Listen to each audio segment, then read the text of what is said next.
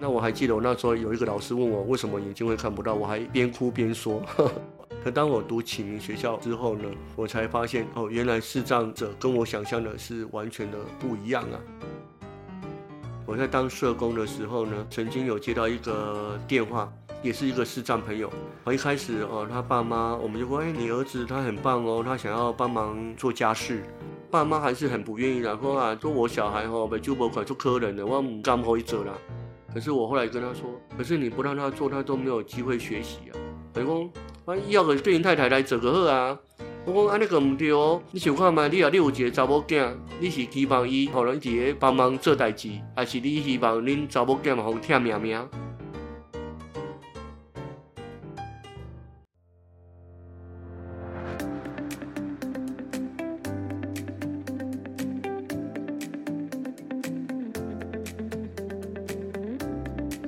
好，欢迎来到愿景花生堂，我是愿景工程的记者怡萱。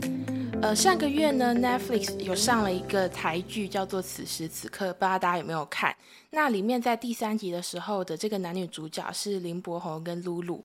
第一次见面的时候是在捷运上，那林柏宏演的这个男主角叫做佩明，他看到有一个老人家没有位置可以坐，所以他就提醒坐在他前面的一个年轻小姐，也就是露露演的这个宝林说：“哎，小姐不好意思，可以请你让座一下吗？”结果宝林他愣了一下，说好，然后他就站起来，哎，拿出了白手杖，然后让座了。那我相信这个桥段应该让非常多的观众，包括我自己哦，都印象非常的深刻。其实这个有点点出了大家有一点先入为主的一些刻板印象嘛，就是例如说年轻人一定要让座啊，或是对身障者、障碍者不了解的状况哦。那我们今天节目的受访者呢，他前阵子出了一本新书，叫做《视障者的机智生活》，里面聊非常多视障者的事情。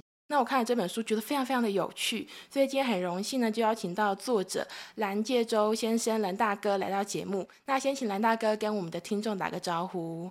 好，哎，我们呃愿景花生堂的呃听众朋友，还有呃主持人怡轩，好，大家好。嗯，好，蓝大哥好。对我刚刚前面突然就 cue 了一个此时此刻的那一集，哎，我想要问一下蓝大哥，就是平常日常生活中真的会碰到这样的状况吗？作者可是人家要你让座。有啊，像我刚开始的时候啊，我没有戴墨镜。那我有一次呢，刚好有遇到一个老先生，哦，他很用力拍我，就叫我起来，因为旁边站那个老太太，你没有看到吗？起来，起来。我也是起来，然后像刚刚提到，我就拿白手杖。那个老先生说啊，不好意思，我不晓得你不方便，看起来你还很硬朗。哦，他 对，好，那当然人家老太太，因为我也觉得我还可以站呐，好，我还可以站哈，因为人家有更需要的人呐。好像我有时候做捷运，很多引导人员他们也都很好心，说要不要帮你找位置？哦，说不用不用，你带我去抓一个柱子。好，如果有空位我再坐，没有位置我就站着也没关系。嗯，哎，那我很好奇，那蓝大哥如果碰到这种误解的状况，这也不算误解啊，就是有有人就是他觉得很热心提醒你应该要让座这个状况，其实你心里的感受会是怎么样呢？我会觉得，嗯，一则以喜，一则以忧。喜的是说人家觉得我还可以有能力站，是哦。那我觉得忧的话，可能是。也许我的外表也看不太出来了，在那个时候啦，哦，所以我觉得是不是我要该更表现出更像盲人 的样子？好像讲到这个，我就觉得很有趣，刚好发生昨天的事情。是。我昨天可能在做捷运啊，突然就睡着了，好像后来听到前面有一个老先生，好像就站在我前面呢，好，他可能就说，哎，好像今麦吼，跟他讲台语啊，今麦好像少年人都没牛为何人坐，我这边变我老岁仔人用开，哎呦，少年人用坐。那我不晓得他在说谁啦哈，那我我就反射性的我就把手杖好本来放在旁边，我就拿出来就拿到我前面，然后再反射性的把我的语音的手机拿出来在那边滑啊滑啊，用用这样用耳朵在那边听。好，那我不晓得他在说谁，可是我想如果假设是说我的话，我可以用这样的方式来表示我就是一个盲人，一个视障的朋友啊。是是是。所以这也是为什么今天就是会邀请蓝大哥来到节目哦。就像我刚刚讲的，最近你出了一本新书，诶，聊视障者的日常生活长什么样子。对，我觉得这本书很重要的原因，是因为刚好在录这集节目之前，我做过一点功课哦，就是查了一下卫福部的统计，就目前全台湾大概有五万四千名视障者，所以其实代表每一千人里面就有两个人是视障者。那我因为我自己是台南人啦。就是我在台南的时候，其实我在路上比较不会看到很多视障者出来走动，但在台北的，因为有捷运，我感觉，但这是我个人的经验，我感觉在台北比较容易看到视障者，这就点出了一件事情，就是说其实视障者就在我们的生活中，但我们不一定常常可以看到大家，那这样就会代表我们会跟视障者距离是很远的，可能会有很多不了解跟误解的现象，所以这次看到蓝大哥的书很惊喜哦。一开始就想要先问一下蓝大哥，为什么想要写《视障者的机智生活》这本书呢？好，因为我本身也常上 PTT 啊，是那刚好有看到之前有人问卦 八卦问卦问说，哎，视障者会不会做梦？然后就有人回答，然后我就嗯，就开始引发我一个灵感。其实有些人对视障者还是很充满了好奇啊。那还有一次我看到一个那个 stock 就是股票版，刚好就有一个人也问问题。他说他有一个很要好的朋友，后来因为一些原因，然后看不到了。那他现在眼睛看不到了，有没有办法去玩股票？那刚好有一个视障朋友就回复了哦，说现在科技很进步啊，怎么样啊？其实视障朋友要玩股票也可以哦，也没问题啊。然后很多人就按推啊，按赞啊。我就想说，哎，这个就引发我的满满的一个灵感。我想过很多人对视障者有很多的好奇。那另外第二个写这本书呢，也是我呃，因为我平时除了做社工以外，我也有在外面做一些生命教育。那生命教育的时候，有些小朋友我都是做国小的小朋友，那有些小朋友也会问问题，那问问题也是问一些跟视障有关的问题。那我就想，那我也可以把这些东西把它收集起来，把我过去的哈比较常有人会问到的或遇到的一些有趣的东西，我把它写起来。好，那我想大概是这两个原因让我决定来写这一本书。是是是，我觉得讲到这边，应该会有很多听众开始很好奇的，就是我刚刚讲的，对视障者有很多不了解，因而好奇的地方，就是首先视障者要怎么写书呢？这个呢，呃，对，在我的书里面也有提到啊，我就说很多人就很好奇啊，眼睛看不到啊，怎么写啊什么的哈。那我觉得真的有所谓的盲用电脑，哦，所以我的书都是用盲用电脑写的，就是我一边打字。电脑就会念出来，然后还有一个点字触摸的显示器。那点字触摸显示器呢，我就可以一边打一边听一边摸。好，那用这样的方式呢，去完成这个呃我的这个著作。了解。那其实刚刚蓝大哥有提到嘛，就你现在的工作是社工。全台湾第一 位应该是这样子的社工师，这样子，这个我们后面会好好的谈。但一开始想说，也要让听众认识一下蓝大哥，就是其实蓝大哥在书里面有写到一些自己的经历哦。你说你是在十六岁的时候，因为视网膜剥离而成为一名视障者，在台湾的视障者里面来看，其实超过八成都是中途失明、后天失明的状况。那蓝大哥在书里面有写到说，你开始非常的绝望，可以跟我们聊一下那个时候的状况吗？好。那时候呢，呃，我呃十六岁，好，那时候其实刚好是五专一年级啊。那刚 我觉得有个蛮巧合的哈，刚呃怡轩主持人说他是台南人，好，那我本身也是。哦，难怪我也是台南人，一一副惊讶的样子。对，好，那我其实我呃我的视力状况是，我的左眼呢在小学四年级就看不到了。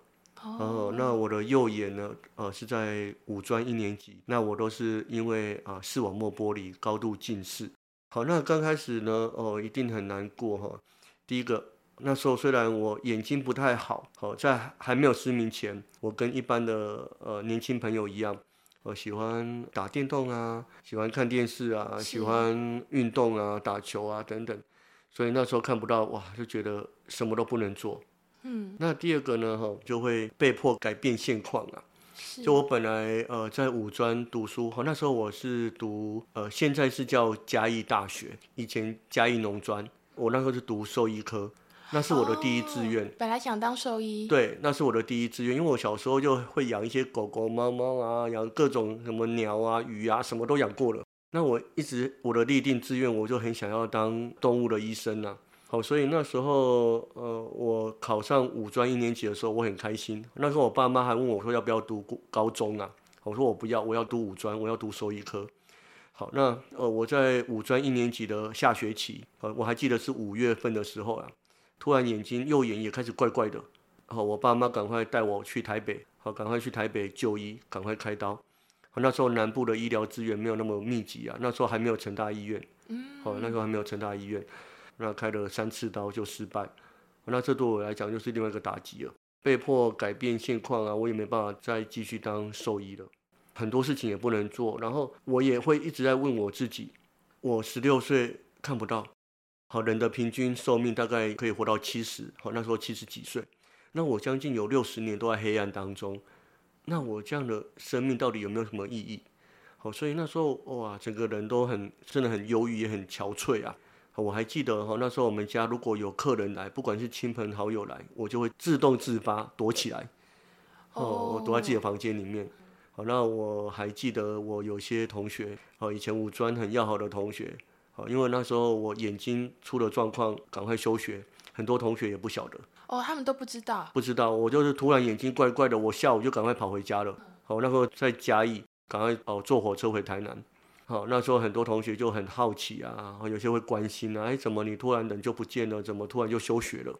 我就骗他们说啊，我想要考高中，好，因为兽医不是我想要的。我没有兴趣，嗯，但反而其实相反的状况，对，相反的，对。那因为我不敢跟他们承认我眼睛的问题啊，好，所以很自卑，也很退缩，都不敢跟人家讲，好，所以在那个时候非常非常的呃绝望，然后也对未来也何去何从也都不晓得，是，对。那后来是怎么样翻转这个心态的呢？好，我觉得啊，哈，其实呃，在整个我们讲的重建，好了，一个重建的历程呢，我觉得对我来说就是关关难过关关过。哦，这话怎么说呢？哈，呃，一开始失明，我在家整整待了两年，都没什么跟外界有太多的接触。后来我爸妈是觉得我一直都待在家里面也不是办法了，哈，那他们也很想说，看有没有机会让我继续的读书。是。那问题是继续的读书，呃，在台南当地呢，也没什么呃学校可以招收视障学生，是和全盲学生，他们也到处打听。那台南唯一的特殊学校是叫启聪学校，启聪学校，对，启聪学校，那它是专门针对听障的学生。后来我爸妈好不容易打听到有所谓的启明学校，那启明学校是专门招收视障的学生，那主要有在台北跟台中。后来我爸妈就想哇，那南部没有怎么办？可是又不能耽误到我的生涯发展啊。是，所以我爸妈他们还哇，他们还特别跑到台中启明先参观，想要了解说看不到的视障的朋友到底要怎么读书、怎么学习。是，和他们要了一些点字的资料，哇，他们就兴冲冲的带回来，然后他们就要积极的帮我去安排去读启明学校啊。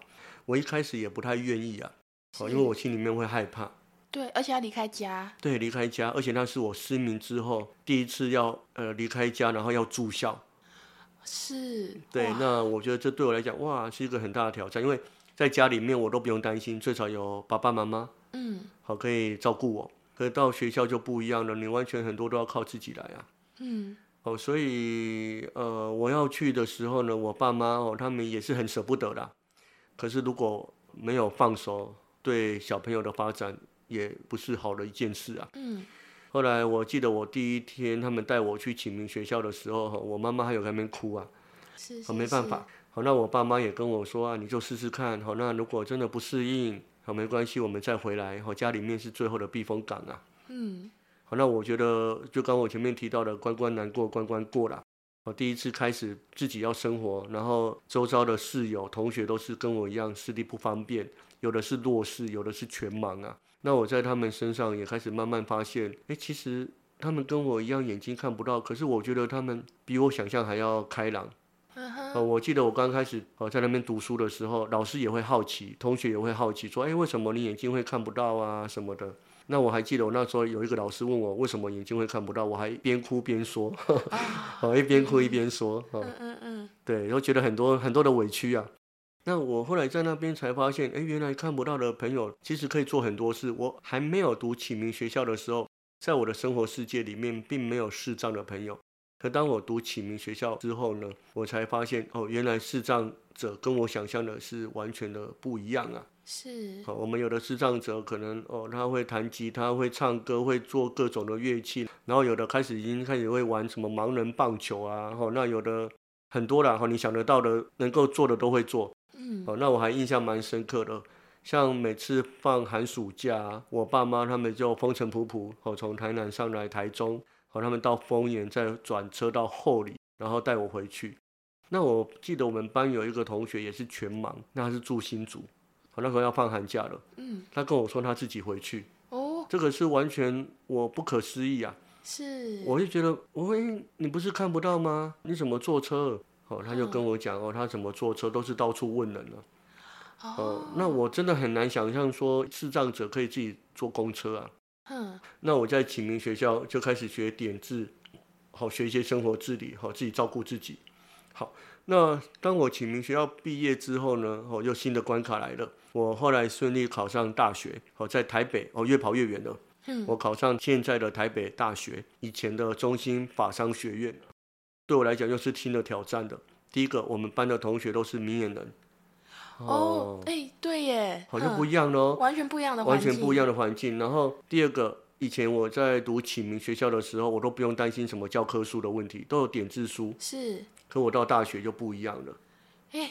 对，那怎么办？嘿，所以我刚开始没有教科书，和，没有点字书，我都是请同学们录音。哦，所以我们班呢，那时候就将近有二十几个同学啊，他们就自动自发组一个自工团，哦，不是，哦，他们二十几个自工团哦，他们就轮流每天晚上轮流呃到呃我的宿舍啊来录音，好报读。呃，我我这边讲一个有趣的事情啊。刚前面提到我们有一些自工团嘛，好一开始同学们就想说我要去学校上课很不容易啊，所以大家就有排值日生，好礼拜一是谁来接我去学校上课，然后放学带我回来，好礼拜二是谁，哦，他，每天都排排满满的。一开始第一个礼拜的时候，哇，同学都很准时，好像说有些有早八的课，或有八点十分的课，同学七点五十就在宿舍那边等我，好带我去学校上课啊。啊，第一个礼拜大家都很准时哦。第二个礼拜发现哦，慢慢的，嗯，哎，奇怪，那个同学要来啊，怎么还没有来？已经八点了哎。嗯。好，那时候呢是民国八十二年啊，我那时候也没有手机，也没有电话，那时候宿舍也没有电话，也没有什么什么 B B 扣都没有，那怎么办？那我只好鼓起勇气啊，我就拿手杖，按照我之前同学们带我走的路线，我就试着这样来走走看呐。哦。好，那走到一半哦，很担心呢。对啊。很担心，好，那我就觉得说，哈，真的老天爷都会安排。当你遇到最困难的时候，就会有小天使跳出来了。过宿舍好不容易，我还听那个车流声，刚好哎听到没车子的声音，我又过了龙江路，然后走那个巷子要去学校的路线，走到一半，啊，正好遇到一个别系的一个同学，好像搭我的肩，问我要去哪里。我跟他说我要去某某呃教学大楼某某教室，好，他就带我过去了。哦，对我爸一开始还蛮担心的，自己怎么一个人要如何走到那边去啊？对对对。那刚讲到那个过马路哈，还蛮有趣的。我们要过那个民生东路哈，有时候会遇到呃好心的同学会带我们过马路，那有时候刚好也会遇到没有人呐。那有时候哎，我就在听那个车流声。我记得第一次要自己过马路的时候，就听那个车流声，好，以为没有车的。我准备跨出去走，走到第二步的时候就被人家拉回来了。后面有同学，别的系的同学就跟我说：“哎，现在还红灯，你不能过马路。”哦，把我拉回来。也有遇过说，我听车流声没错的，我就走。好，问题是因为那个民生东路很宽，然后走一走走歪掉了，就有人帮我修正，帮我带回来。我们叫回归校正啊，校正回归。校正回归。哦，所以其实有时候我说的关关难过关关过，就是说呃，好不容易我启明学校我已经适应了，哦，又进入到明眼人的社会了。那学校的环境还是比较包容。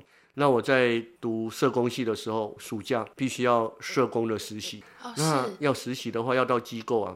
要坐车，和那个机构离我宿舍有一段路啊。我记得我那时候去实习的机构呢，是在复兴南路和平东路那边。嗯，好，那我是在民生东路这边，我们宿舍在民生东路这边啊。好，那时候我就想说，哇，这个一定要每天都要坐公车啊，很担心呐。哦，一开始我跟我爸妈讲，他们说要帮我出交通费，他说叫我坐计程车啊。他们就要叫我坐计程车啦。好，他要给我一个月好像就要给我六千块吧。那我后来就会想说，嗯，我现在试着坐公车看看。好，那我在坐公车刚开始也是很害怕，害怕第一个，呃，像我在坐公车，不敢问人。哎，问人是指说可以帮我看哪辆车来的那个问吗？对，因为我看不到，所以第一个我不太确定旁边有没有人。是，而且我也不敢乱喊说，哎，请问有没有人可以帮我看公车？哈，我很怕人家旁边都没人，我好像对着空气这样喊。是是是。好，所以心里面有很多的偶包啦，哈，很多的偶包，好，所以不太敢问呐。好，所以我每次到公车站牌，好不容易走到公车站牌呢，我一定就立正站好，然后开始注意听，听什么？听旁边有没有人讲话的声音？嗯。有没有人走动的声音？好，我就可以往那个方向问说，不好意思，可不可以请你帮我看公车？那有时候也会遇到是哦，闻味道。哦，有没有那种什么香水味啊？哦，有没有什么发油味啊？就确定旁边有人类的存在啊！哦，你要确定旁边有人类的存在，你才有办法去寻求协助啊。是。哦，那有时候刚好，有时候运气也很不好，就也没有闻到味道，也没有听到声音。我如果再拖下去的话，会迟到，那只好就很小声的说：“请问旁边有人吗？”哦，类似这样啊。可能有些人刚好站比较远，但其实那个时候是有人的。对。好，类似这样。好，那有时候呢，哦，也会遇到好心人，你在上面看你好像很焦急不安，很犹豫不安，就会有人也会主动问你，哎，请问有没有需要帮忙？对。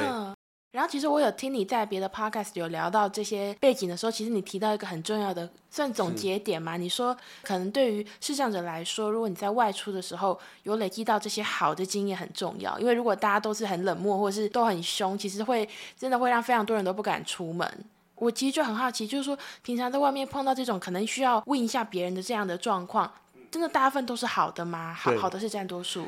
诶，大概我们讲哈，大概遇到百分之九十五是好的啦。哦。可是有时候百分之五就会让人家无形当中是放大，被加权，对，被加权。对。那我觉得刚刚怡轩说的没有错，因为我们有一些好的经验，就让我们更勇敢的走出来呀。是，但呃，我们去年愿景工程有做一则专题报道，它其实是在讲说，可能声音障碍的女性，她常会碰到以协助来包装的性骚扰，例如说，可能有没有写到，可能是这样子，她可能坐火车或公车，她需要有人帮她看一些站牌啊、站名之类的，就有人有机会接近她嘛，或者是说，可能身上女性碰到一些骚扰，有人想帮他推轮椅，其实他不需要别人帮他推，但就有人就说我帮你推，我帮你推这样子，那。就想要问一下蓝大哥，就是因为我们在这个报道的过程中会发现说，有些人当然是非常糟，他就是恶意的，但其实有些人他是很热心，嗯，他觉得他我就是要帮你，即使别人可能拒绝你，他觉得你是不好意思，对，那就想要请蓝大哥，就是也分享一下，假设如果我们有一般的民众，呃，想要提供协助的话，我们应该怎么做比较好呢？可以以视障者为例，呃，我先讲我的例子好了，然后。那时候我在等公车，哈，那那时候是我在读研究所，哈，要去外面基隆路那边等公车，可那边等车的人非常非常的少，所以我那时候我会拿一个牌子，哦，上面写说我要坐几号公车，哈，因为没有人，那边真的没有人，而且它每一个站牌都距离很远，好，那有一次啊，就有人开车停下来问我要去哪里，是，好，我就跟他说我要坐几号公车，好，我要去哪里。他就跟我说，他顺路要送我过去。哎，好，那怎么办？我要不要上车？那我问怡轩，呃，我后来有没有上车？哇，这个等一下，这个很难。呃，如果是前面在聊可能好的例子的时候，说不定有上车，但这个是接在这个问题后面，是没有吗？后来没有。哎，我后来哈，我还是有上车。哦。呃，我想也是性别的因素啦，因为我是男生哈，所以都觉得比较不会有遇到类似这种骚扰的议题啊。那如果我今天是女生，那当然我可能就会想很多了。嗯。如果对方是男性，搞不好我可能就不太敢上车。是是。除非对方是女性，同样的性别啊。那刚刚怡轩也问到说，那如果有人要来协助我们，可以怎么样协助我们呢？好像例如我说要坐公车啊，等公车啊，那有些如果要协助，他可以问我说，哎，你是要坐几号公车？好，那或者说啊，我会说啊，几号公车来的时候可以跟我说一下。嗯。那第二个，好，如果你的车先来，没关系，你先离开，你只要跟我说一下就好，我可以请别人帮忙。哦，就不要自己直接走掉这样。对，因为我呃正好在书里面也有写到，我有一次遇到一个哈，那时候呃下班的时候，好请一个人帮我看公车，他说好好好，没问题没问题。就那奇怪，为什么会公车怎么这次等半个小时都还没有来？好，以前公车大概最晚也十分钟二十分钟就来了。那我就问旁边，哎，请问我的公车来了没？好，没有人回应，好，因为那个人已经离开了。哇，对，好，所以我是说，呃，如果今天我们协助视障朋友的时候呢，好，如果你的车先来，你先离开，可是你跟我们讲一下，那我们知道说哦，那我们赶快请别人帮忙。是，对是。那如果是像刚刚，因为我刚刚其实是去捷运站，然后再跟蓝大哥一起过来走过来我们这边录音的地点嘛。蓝大哥有跟我讲说，也可以算是搭着我的手臂一起过来的。像这样的状况，如果有人他就说，哎，我可以来帮你，他可以怎么做呢？哦，好，如果今天有人要来协助我们带我们走一段路啦，哈，例如要带我们过马路啦，带我们去捷运站呐，那我们有一个叫问拍引爆一个人导法，好问就是问说，哎，有没有需要帮忙？问要要去哪里？然后拍呢就是轻拍我们，然后轻拍我们的手臂，让我们知道你的位置在哪里。是。第三个就引导了，那我们可能会搭手肘或是搭肩，那看高度。假设如果我带我的人个子比较娇小，那我可能是搭他的肩。呃，身高跟我差不多，差不了多少，我就会搭他的手肘。是。好，那因为这是一个人体工学啦，就说呃，我们搭他的手肘的时候，他往左往右，他手会摆动，自然的摆动，我们就可以感觉得到了。哦，也不用说很刻意哈。我发现有些带我的人，他就很刻意，会很担心、很紧张。你就从他的手的那个。僵硬就可以大家知道他很紧张，比我更紧张，好，比我更紧张。那像呃，刚提到呃，问拍引爆，好，那爆就是爆读周围的环境啊，例如前面会有阶梯，前面有电扶梯，像我们刚刚过来的时候有遇到电扶梯，那我们的怡轩呢，他就告诉 哎，前面有电扶梯，哦，前面有阶梯，是是哦，这个就是很正确的哦，就是问拍引爆了，好，那这是一个比较标准的一个做法。是是，我会特别问这个的原因，也是因为之前因为报道采访，他也接触一些视障的受访者，他就提到说，有时候他走在路上，台湾人很热心啊，但有时候太热心了，他看到你是视障者，他就说我来，我带你去，他会抓着视障者的手臂，说来来来，我我带着你走，因为他是怕说，哎，如果是你来搭我的手，我怕你会。落掉哦，有没有你就没有没有跟上还是什么？所以他就说：“哎哎，我抓我抓我带我带。”那其实这个可能对视障者来说是更不方便走路的一个状况，这样子。对，像因为我习惯是右手拿手杖，好那有一过啊，来我来带你，他就拉我的右手啊。好那因为我右手是拿手，因为我是右撇子，习惯右手。是是。而且他有时候有些人他要带我，哦，他抓的很用力啊，哦，抓的很用力，哦让我更紧张。刚好我书里面也有写，有遇过有的直接拉我们的手杖。哦，那个就很危险了哈，因为我常跟人家说，手杖就是类似我们的眼睛呐，哈，泪眼睛呐，是泪眼睛，因为我们是用手杖来探出周围的环境呐，好，所以像有人带我的时候，我还是会习惯拿手杖，好，因为我觉得我也可以比较有安全感，好，所以有些人就会搭我们的手杖，哦，那就很危险哦，因为万一前面有阶梯，他没有特别提醒，我们很容易就踩空了，哦，好，所以呃呃，不要拉我们的手杖，好，那是我们的眼睛呐，哈，泪眼睛呐，哈，那也有遇过的，哦。有些是用声，我上面写的是声控啊，用声控控制，用声音控制我们，啊，往左往右，往左往右啊，哦，声控。像那时候有一次哦，很好笑哦，哦，遇到我那时候要回家了，哦，在路上走，哦，走的时候呢，刚好对面来一个人啊，他说，哎，小心小心，你的左边有有障碍物，要往右边一点。那我就一边谢谢他，一边往右边，结果我就撞到障碍物了。哦，因为刚好他的左边。刚好它相对位置，它没有校正回归，哦，他没有校正回归，所以它的它跟我的位置是相对位置啊，所以，对，他说左边有障碍物，就等同是我的右边啊。对，好，那我撞上去，对，撞上去，好，所以有时候也会遇到这种状况啊。嗯，哎，兰大哥，你刚刚提到这两点很重要，就是关于说可能拉白手杖跟声控这件事情。因为我也是之前采访有碰到，就是说最前面当然讲了一个性骚扰的一个，就是真的是很负面的例子，但也会有人他怕说我们性别不同，那我带着你时候，我碰到你会不会不好？因为他不知道其实是市长只要搭着他，他他搞错，他就觉得说我都不要碰到你是最安全的，所以他就会拉他的白手杖。真的很多人会这样，下意识就去拉他的手杖，想说我引导你，然后我们中间有隔东西比较安全，或者我直接用讲的，你听着我的声音，然后跟着走就好。这其实真的还蛮多的。对我还有遇过一边走一边拍手，叫我听他的拍手声。超糟的哎！是什么？哦，我又听到他拍口声，我想哇，这个好像是他在鼓励我拍走路嘛，还是怎么样？他说他听他拍手声，来，来往这边走，往这边走。超怪，超怪。对，那个我就说书里面就是我很像声控机器人啊。好，他叫我停，我马上马上就停。那另外刚刚你也有提到了，这种做捷运和我站着。就有人说：“哎，有位置，你要不要坐？”糟糕，我就很困惑了，因为我不晓得位置是左边还是右边。哦，对，好，所以我就是还要问他说：“哎，不好意思，位置是在哪个方向？” 类似这样。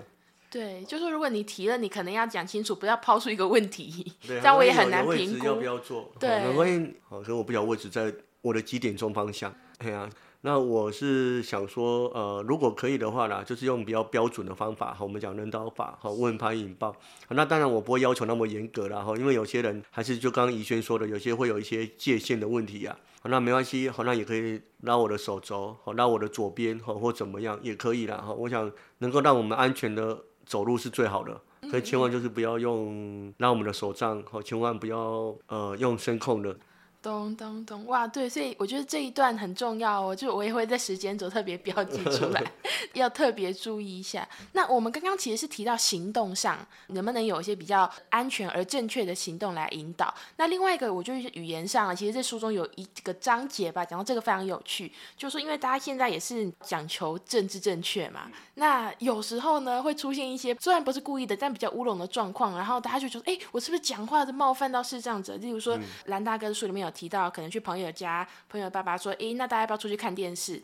讲到看电视，他突然觉得说对你来说很冒犯，他就有点观赏电视，就是讲的很迂回，或者说去吃饭，然后就说：“诶，要不要吃这个？就是虾子这个道料理。”突然就说：“诶，我们现场有是这样子。”然后我还讲虾子会不会很冒犯？我还蛮好奇说：“诶，蓝大哥你怎么看语言的这件事情？对视障者来说，真的有一些禁忌的字眼吗？”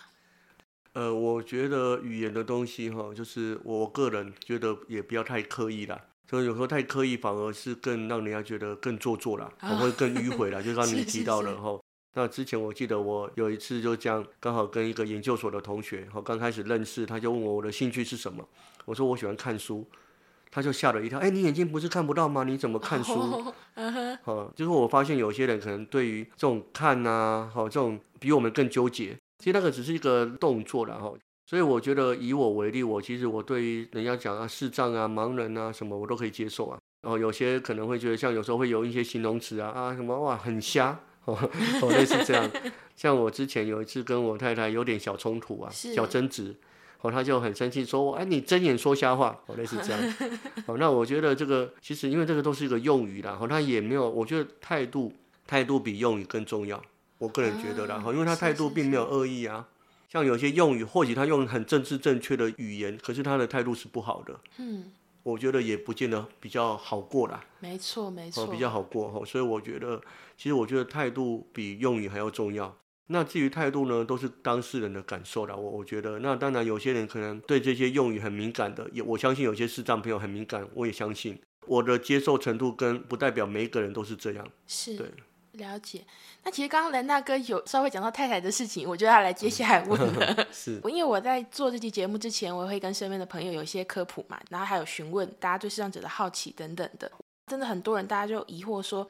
诶，不知道视觉障碍会不会影响到人际交往？哦，因为你在书中有提到一些非常有趣的例子，就例如说，请人代写情书，诶，结果最后心上人反而被那个 帮你写情书的朋友追走了，这样。然后你有提到说，诶，你是靠着你的拿手菜这个番茄意大利面夺得老婆的芳心，所以我就很好奇说，不知道兰大哥自己的经验呢？你觉得视觉障碍会对你的人际交往、友情啊、爱情啊有什么样的影响吗？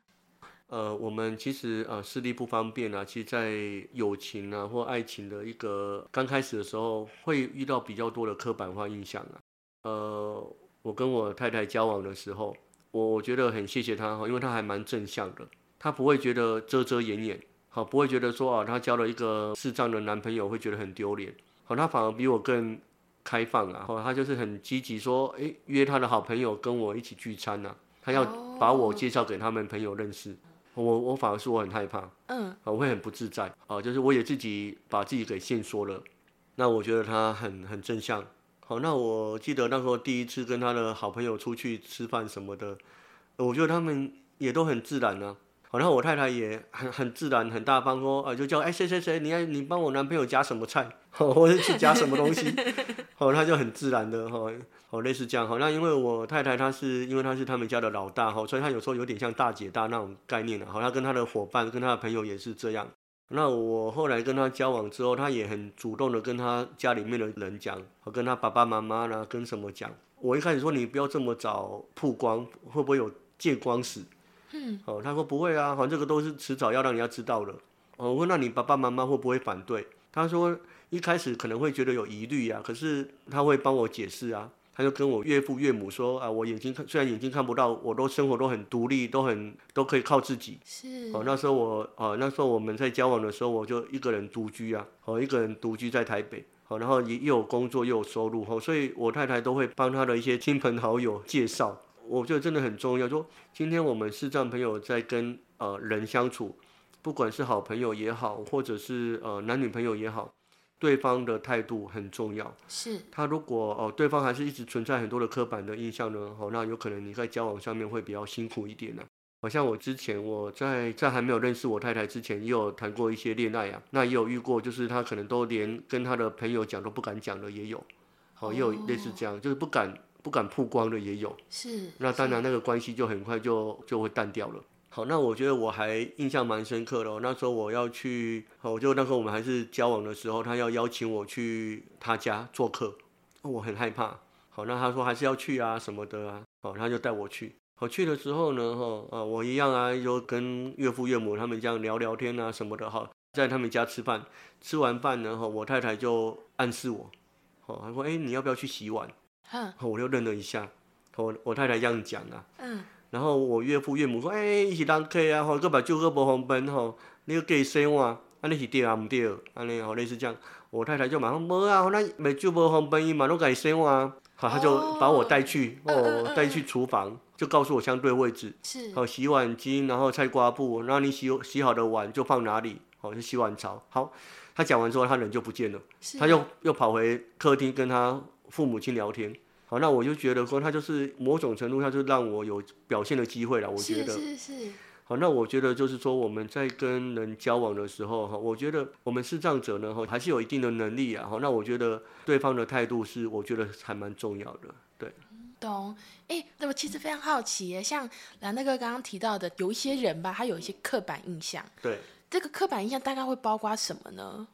呃，包括你的能力啊，哦，他质疑你。对，他觉得眼睛看不到，怎么可能？好，类似这样。那我我说真的，连视障者也会自我刻板。是是是。好，我记得哈，我在几年前，和金门县呢，哈，他们有做视障的生活重建。是。他们有一个社工，说他们有一个个案，好，希望我能够去跟他做访谈呢。我那时候就带着导盲犬，好，我就自己坐飞机过去啊，然后去访谈，去社工带我去他们家访谈的时候。我跟他说我是视障，他都不相信了。说你眼睛看不到，你怎么可能会来？怎么有办法自己坐飞机？哦，他觉得你没有办法自己弄交通工具过来。对对对对对。好，那我觉得很多人对视障者的能力不太了解。是。好，那甚至有人会过度保护。我在当社工的时候呢，呃，我曾经有接到一个电话，也是一个视障朋友，他跟我说呢，哈，他眼睛看不到已经好几年了，他都待在家里面。好，他还蛮年轻的哈，二十几岁而已。他是因为糖尿病导致失明的，然后他说他都在家里面，哈，不是睡觉就是坐在客厅，觉得自己很没有用啊。那他想说要帮家里面的人，想说有没有什么家事可以做，他就问我说：“那盲人可不可以帮忙洗衣服、帮忙晒衣服、晾衣服？”我说：“可以啊。”然后他说他也觉得可以啊，可是我爸妈就不愿意让我做啊。对，那后来我们说好，那没问题，我们来做家庭访问啊。好，就是我还有带一位生活训练的老师一起过去，我去他家。好，一开始哦，他爸妈我们就说，哎，你你儿子他很棒哦，他想要帮忙做家事，我就解释给他听啊，我自己一个人住，我可以怎么样，可以怎么样。然后第二个，我们今天带生活训练的老师，哦，教你儿子怎么操作洗衣机。那甚至洗衣机的按键呢，我们还可以贴不同的一些触觉的提示。啊，包括魔鬼粘啊，或是一些比较不同的一个东西，让他可以去辨别啊。好，他爸妈还是很不愿意的，说啊，这个他说我小孩哈，被旧博款就磕人了，我唔敢可以做啦。可是我后来跟他说，可是你不让他做，他都没有机会学习啊。你们现在还可以照顾他，你有想过你要照顾多久啊？哦，你不可能照顾一辈子啊。你想想看哦，你要照顾他，他没办法学习生活独立、生活自理，那他以后怎么交女朋友啊？怎么娶老婆啊？是，我讲，我以后个对因太太来整个好啊。我讲安尼个毋对哦，你想看嘛？你啊，你有一个查某囝，你是希望伊可能一直帮忙做代志，可能一直做家事，还是你希望恁查某囝嘛，互听命命？哦，很赞，这个话说得好。你想想个对，哦嘛希望阮查某囝互听命命。对啊。对啊，因为结婚是两个人要在一起，要互相照顾，而不是一个人要照顾另外一个人啊。是。哦，他后来听一听，好像蛮有道理哦。好，那我也常跟我们很多视障青年朋友也分享啊，就说我们很多视障青年就说啊，他想要交男朋友，想要交女朋友。那我说你第一个你要交男女朋友，第一个很重要，你要生活独立，生活自理啊，你要先学会照顾好自己，而不是要一直要奢望别人来照顾我们。嗯，好，我想用这样来去分享哈。我那时候跟很多年轻的视障的小朋友分享啊，哎，你们要交男女朋友，你们会约会啊？你们约会是自己去，还是要叫爸爸妈妈带你们去？好，哦，你们需要有电灯泡吗？哦，类似这样。哦，所以我就会把这些经验分享给我们很多的这些视障朋友啊。不管你要交朋友，一般的朋友或是男女朋友，我觉得我们还是要两个都是大家都是独立的个体。是，好，没有谁必须要帮别人或照顾别人。那我们能够做得到的，我们就尽量做好。那我们真的没办法做到的，我们再请别人帮忙。是是好是，这是我大概会用一些这样一个经验来分享的。对，是。我觉得南大哥刚刚讲的非常好，我就是说这个结婚哦，真的不是要一个人去照顾另外一个人，而且你刚刚特别帮女儿们讲话嘛，我作为女性也是女 儿，我就说你讲的没错，对啊，哦，而且我觉得像刚刚南大哥提到，因为你现在是社工师嘛，等于是你可以用自己的例子去证明说，例如说我真的视障者可以自己找交通方式到另外一个地方，我觉得其实也是证明给，例如说视障者本人、你们的个案或是个案的家人看，说这是真的可以做到的。对啊，没有错。那兰大哥其实最早的时候有讲说，因为你可能十六岁视网膜剥离之后，有一阵子很消沉。曾经爸妈看你在家里这样一直待着不是办法呢，就说：“哎、你要不要出去走一走？我们一起出去。”你就说我对对你，你就说天哪，我都看不见，我出去有什么用？就是没有什么意义呀、这样。但因为后来书里面，你现在是你有勇渡日月潭，爬过 百越，然后骑长途协力车，他这几件事我弟都没有做过，我就觉得说，例如说要我去勇渡日月潭，我觉得超难的；要爬这个百越，我也觉得很难。我就很好奇，蓝大哥，你自己是怎么从可能最早的你一度都很害怕，到现在反而很积极的去参加户外活动哦？你是怎么样接触这些东西？呃，其实刚开始失明呢，哈，那时候是都还蛮退缩的啦。我爸妈好要问说要不要出去透透气，哈，我跟他说，啊，我眼睛看不到，都不想出去。其实也某种是一个赌气啊，就觉得呃怨天尤人啊，反正我本就不款，去都有种赶快呐，嗯，好，那个抵触林德啊，好嗯类似这样。那这个都是一个赌气啊，好，那其实我本身就是一个很爱玩的人呐、很爱出去。我记得以前哈，那时候眼睛眼睛还看得到一些些的时候哈，那时候国中的时候，我很爱骑脚踏车啊。我记得还是说从我们台南老家，从那个国华街哇骑骑骑骑到那个七股啊，过那个国盛桥那边。真的很远呢。对好那我台南人我知道，真的超远对，很。远。然后那时候路也不太熟，就看地图，然后一边看地图一边骑啊。哎，那个时候是纸的地图吗？对还是 Google Map？哎、那时候都没有，就纸本的。我、那时候民哇国七十几年啊，那个纸本的哈。嗯，我就看那个地图，然后在那边找路啊。所以我本身就是一个很爱玩的人啊，很爱出去玩的人哈。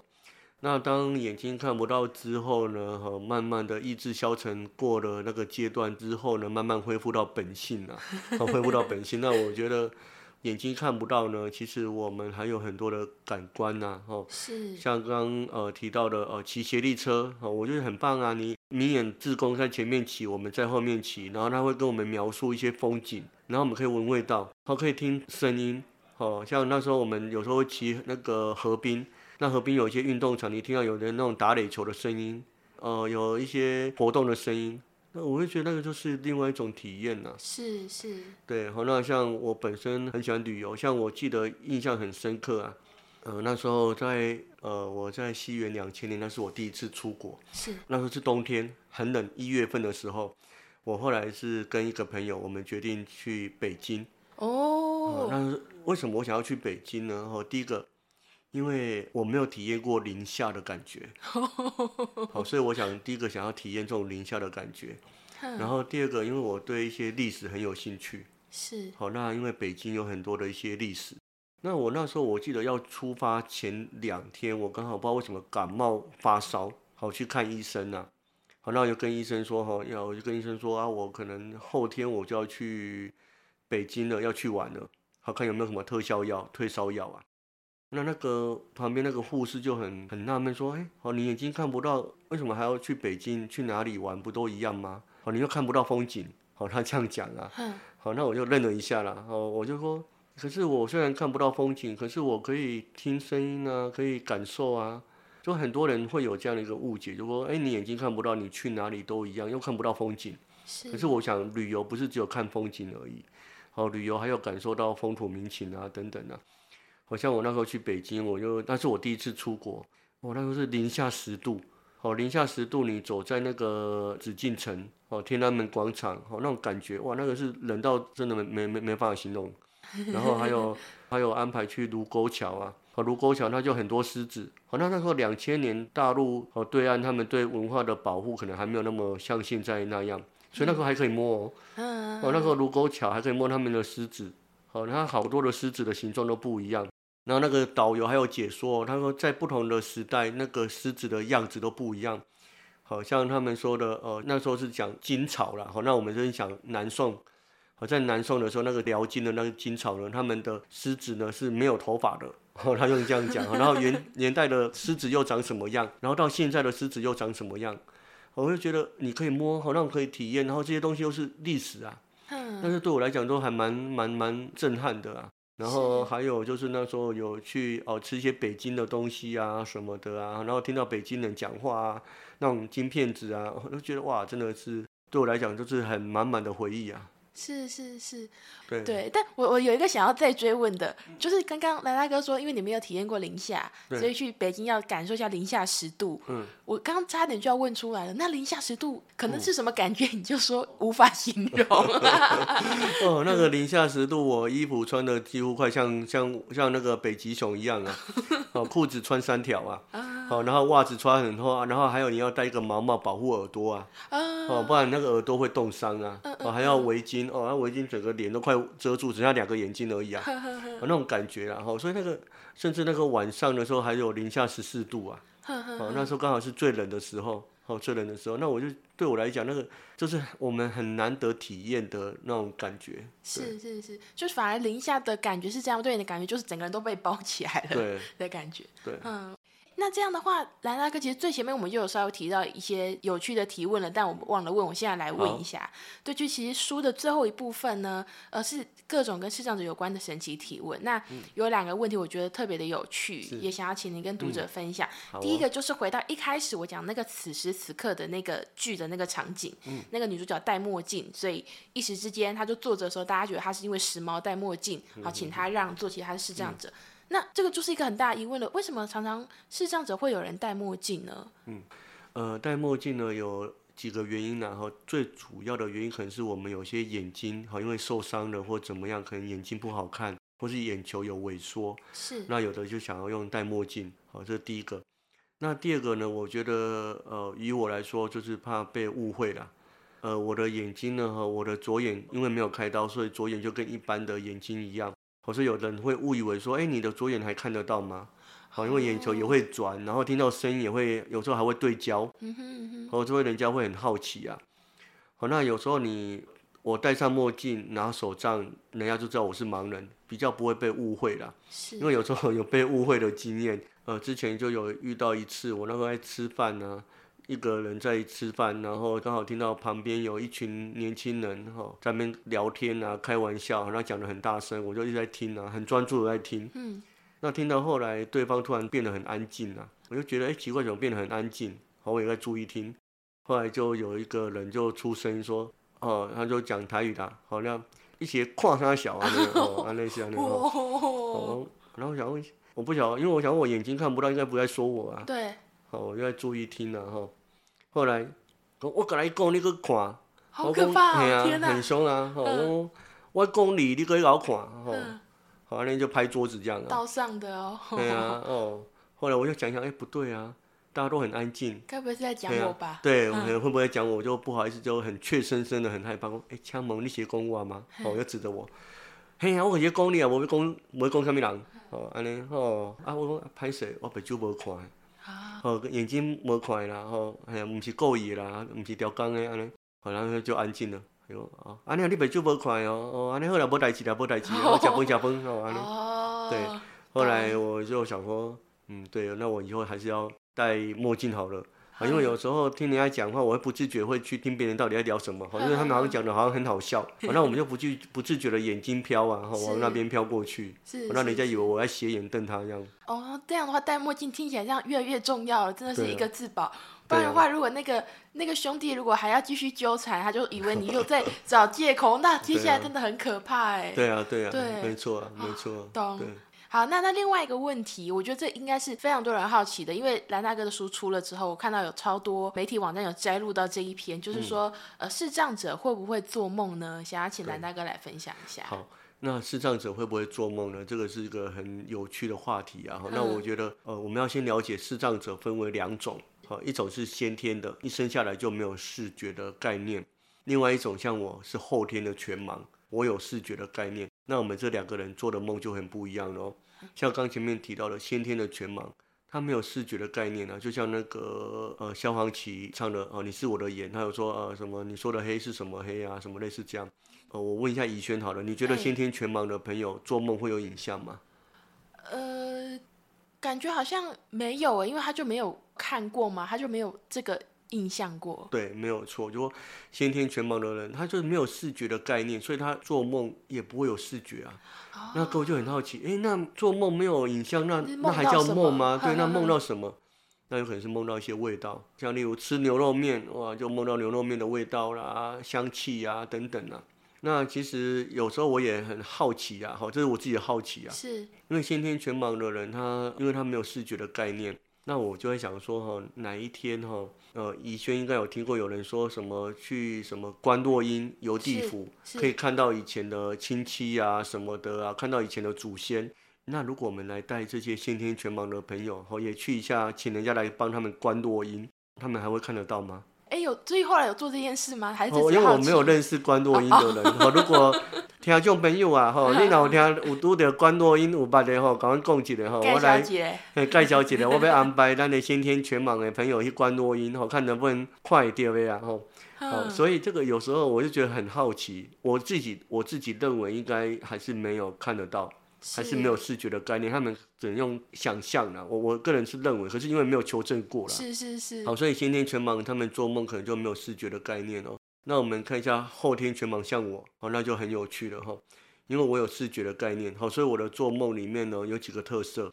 我还记得我刚开始失明的时候，十六岁、十七岁刚失明的时候，我每天都做梦，而且我梦呢，哈，梦境非常的清楚，而且那个颜色都非常非常的鲜艳呐、后来我当我读心理学的时候，我才知道那个是一个好读那个阿德勒心理学，他有提到这个就是叫弥补理论啊。白天有这个缺憾，那我在潜意识里面呢去修补这个缺憾呐、啊，这个弥补理论。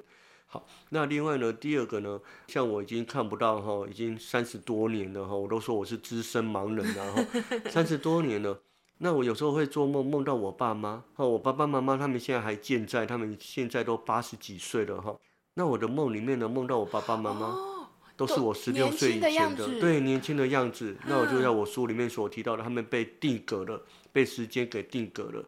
所以他都是我梦到的。如果梦到一些我以前看得到的东西，都是那个样子，并没有随着时间来做变化。是好，那第三个呢？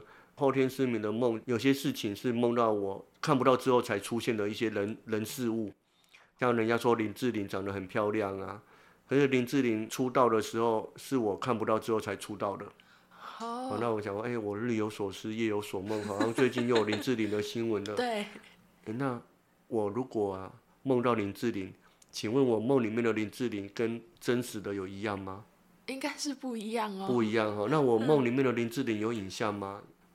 哎，对不对？她是在我看不到之后才出道的，对，那她有影像吗？在我的梦里面，没有吗？还是会以你说你十六岁以前看到的你认为最漂亮的女生来代替呢？哦，没有错，就会有她出现的是我的投射啊。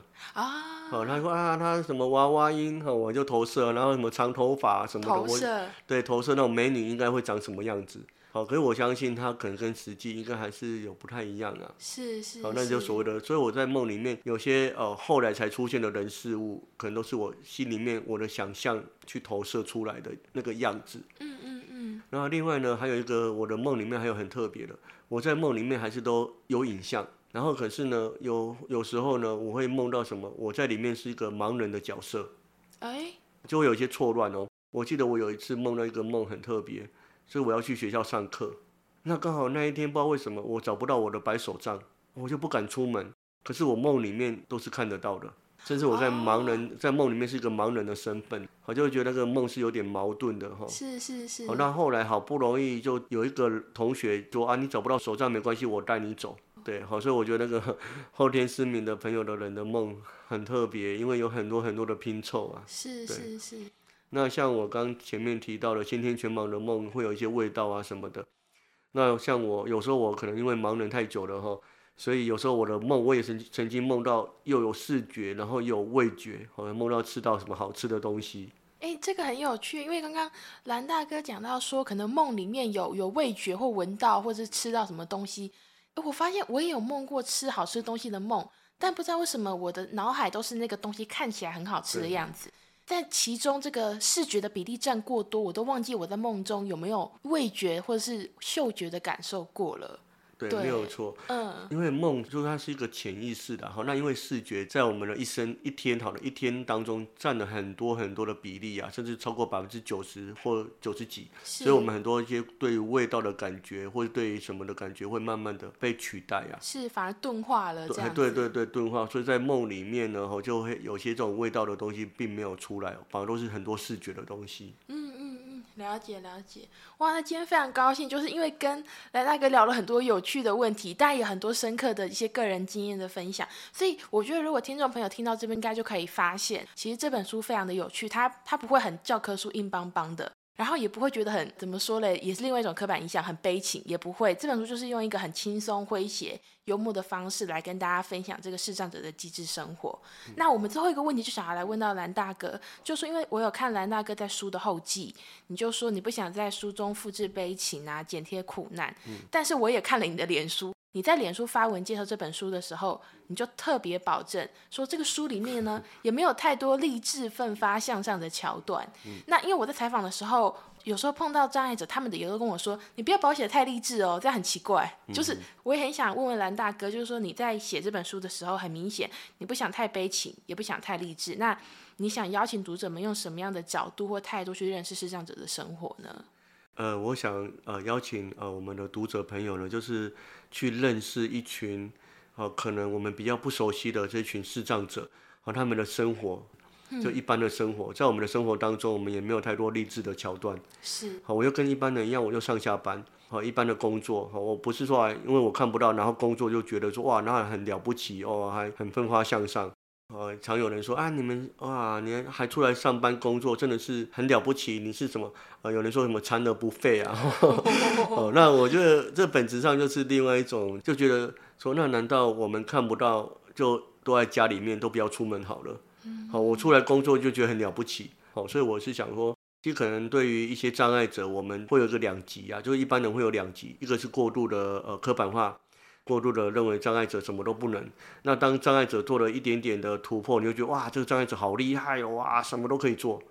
那其实这个都是障碍者的一个很跟你我一样很日常的生活。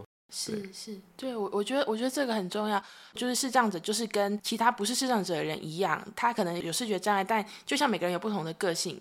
大家都是一般人在生活，那只是说可能透过这本书，大家可以更了解可能跟自己不太一样的人。